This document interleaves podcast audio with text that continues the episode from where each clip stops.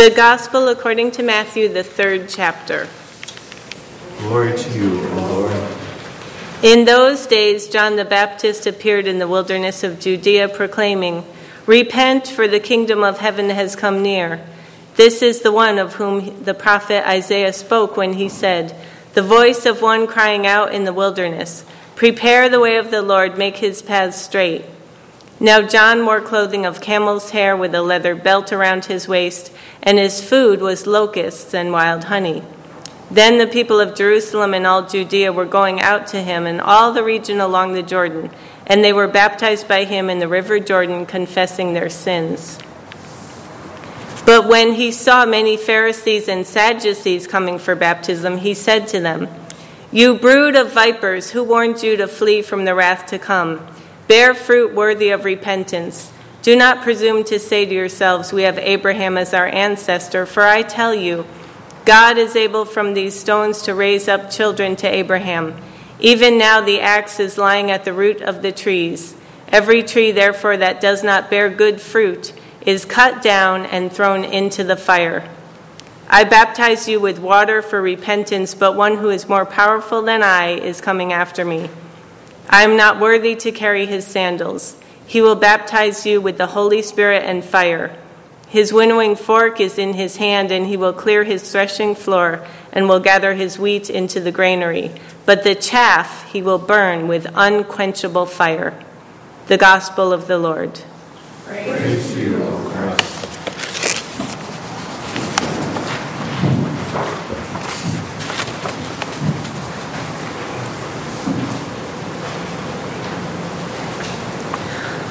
Lori was dying of cancer and reading terrible books about burning in hell.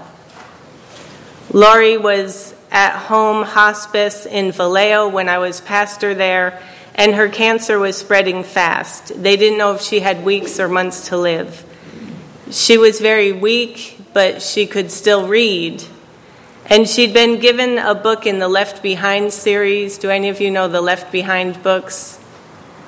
They're about, they're kind of a Christian fiction, and they're about a rapture where some people are taken up to heaven and other people are left behind, and you don't want to be one of the ones left behind. And it's a whole series of books.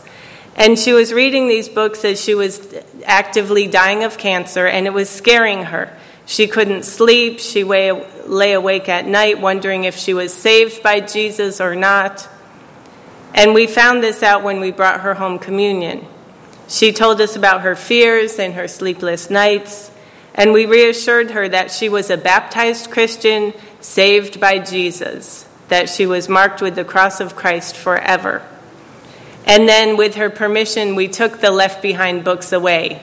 And part of the problem was she didn't have just one book, but someone had brought her a whole stack and they hadn't read the books themselves, but they thought it might be something good for her to pass her time, some Christian literature. But it was exactly the wrong thing. So we took away that stack of books and we gave her devotional books to reinforce God's love and to help her prepare for the next life with hope.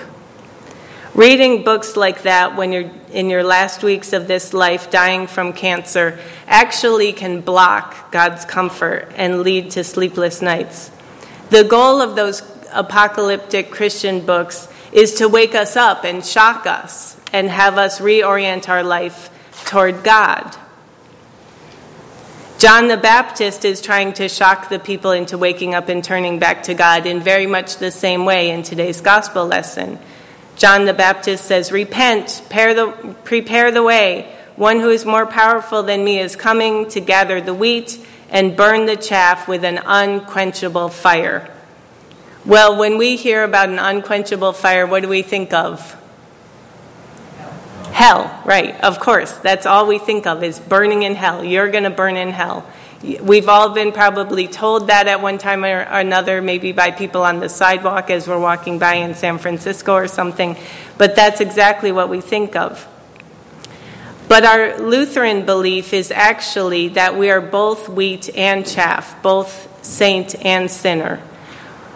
What the world says on the sidewalks is that there's good people and there's bad people, and the good people get taken up to heaven, they go with the angels, and the bad people get left behind or burn in hell. But that's not actually our Lutheran belief. Our Lutheran belief is that each person is both saint and sinner at the same time, that we all have good and bad in us, and it's all mixed up together.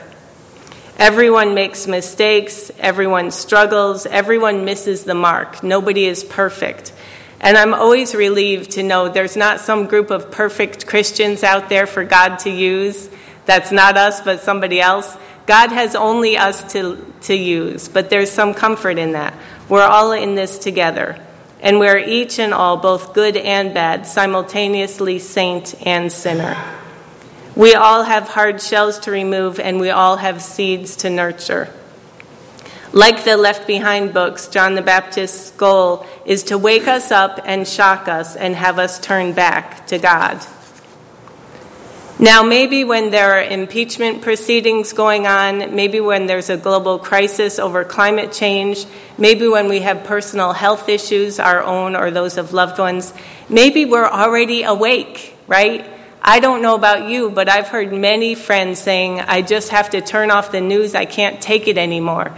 Or I can't sleep at night. It's just terrible. One more tweet and I'm going to lose it.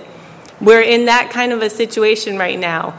Just like Lori dying of cancer actively, we are already alert and awake. We are already hyper, and we don't need a wake up call from John the Baptist.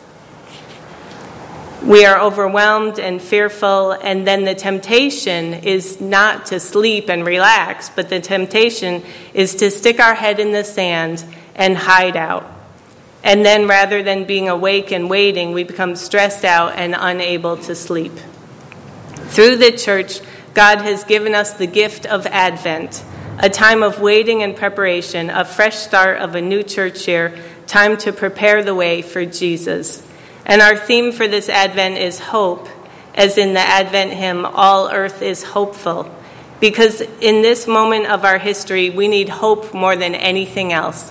And if we don't have it when we gather here and receive the body and blood of Christ, nobody is going to have it. So we receive the hope here to take it out into God's world.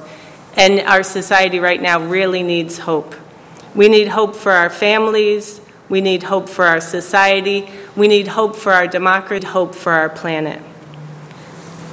How many of you know what a furrow is? Not a burrow, but a furrow with an F? Some people, a few people? Okay, I learned what this word means this past week. It was new to me because I'm from the suburbs and I've lived in urban areas, but I don't know these farming terms. A furrow is a trench or a groove in the earth created when you dig in the soil to make space for a seed to be planted. How can Jesus make space for a new seed of God's hope in your life today? How can the Holy Spirit create a furrow in your life so that something new can be planted to grow? Let's think of the fire burning the chaff not as people burning in hell, but as dried up parts of us being removed to make space for God's hope. It's not destructive, but creative. It's taking away the garbage, creating a furrow for seeds. The chaff is covering the seed, it's debris that needs to be removed. So, burning the chaff with fire means that you've freed up the seeds for planting.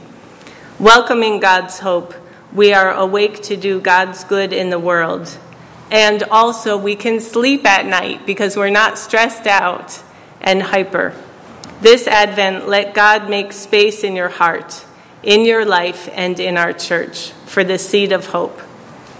All Earth is Hopeful is a hymn theme for our Advent season. And next week, when the kids do their Sunday school program, they'll be singing that hymn. But I want to quote part of verse 1 from you, for you. All Earth is Hopeful says, All earth is hopeful, the Savior comes at last. Furrows lie open for God's creative task. May the Holy Spirit create in us and in our church a furrow for seeds to come. Amen.